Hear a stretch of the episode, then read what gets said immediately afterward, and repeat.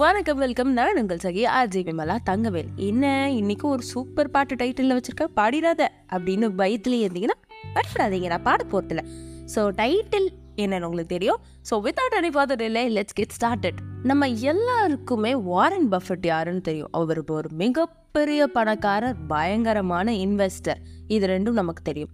அதே மாதிரி சின்ன வயசில் உங்களுக்கு சிம்பிள் இன்ட்ரெஸ்ட் காம்பவுண்ட் இன்ட்ரெஸ்ட்னு ஒன்று சொல்லி கொடுத்துருப்பாங்க.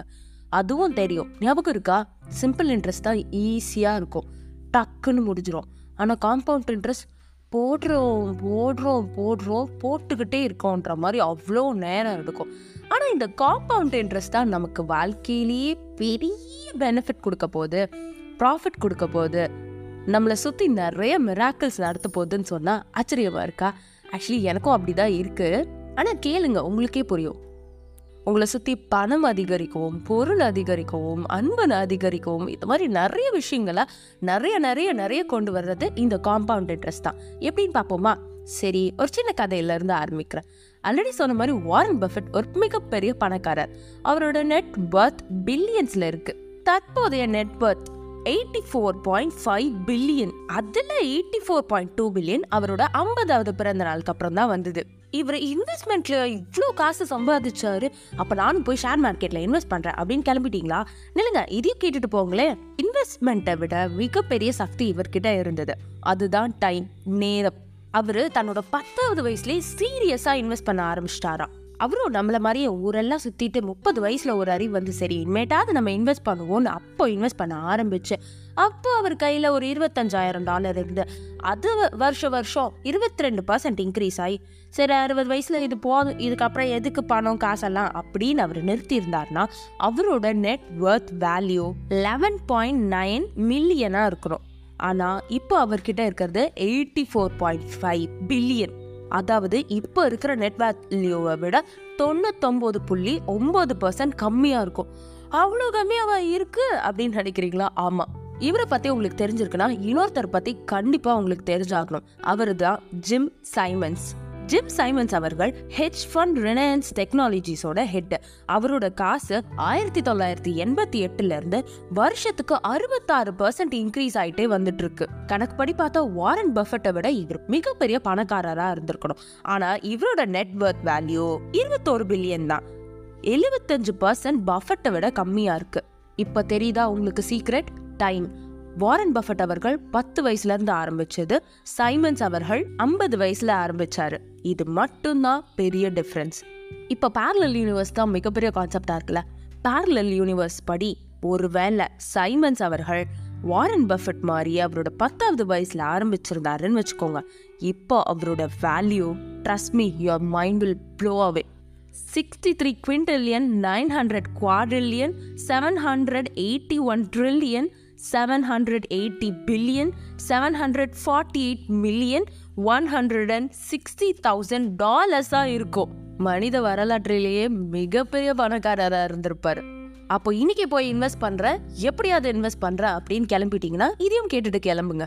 ரொம்ப சிம்பிள் தான். ஆனால் ஒரு ஐடியா வாழ்க்கையே மாற்றும்னு சொல்லுவாங்கல்ல அந்த மாதிரி தான் இந்த ஐடியாவும் உங்கள் வாழ்க்கையே மாற்றும். ஒரு சிம்பிள் கால்குலேஷன் சொல்லட்டா. What is eight plus eight plus eight plus eight plus eight plus eight plus eight plus eight plus eight அதாவது ஒன்பது எட்டை நீங்கள் ஆட் பண்ணீங்கன்னா எழுபத்தி ரெண்டு வரும். இது சிம்பிளாக சொல்லியாச்சு. கரெக்டாக ஆனால் அதே ஒன்பது எட்டை மல்டிப்ளை பண்ணால் எவ்வளோ வரும்?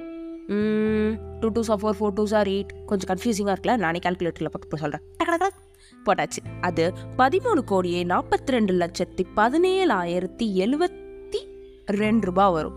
இதுதான் காம்பவுண்ட் இன்ட்ரெஸ்டோட பலன். இது நீங்கள் பண்ணுற எக்ஸசைஸில் கணக்கெடுத்துக்கலாம் டயட் கண்ட்ரோலில் கணக்கெடுத்துக்கலாம்.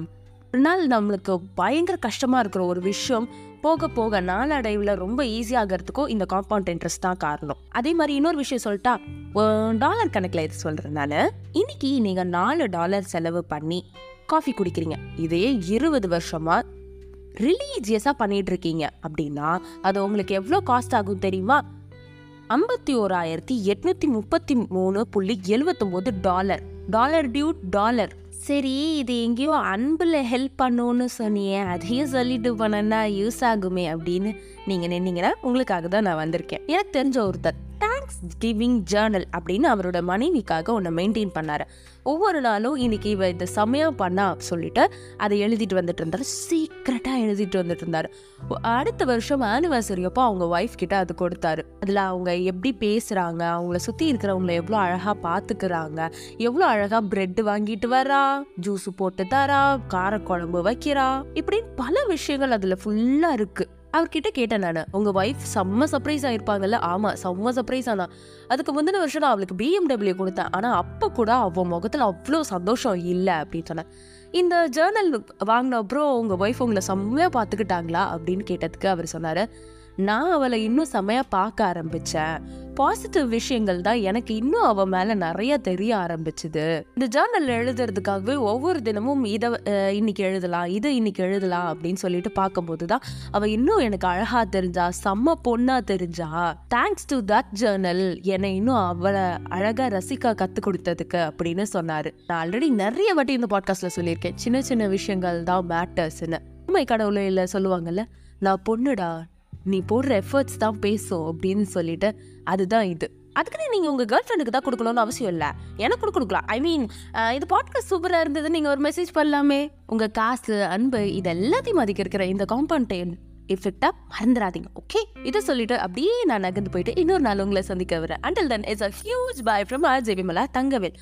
அந்த மெசேஜ் மறந்துடாதீங்க ஓகேவா பாய்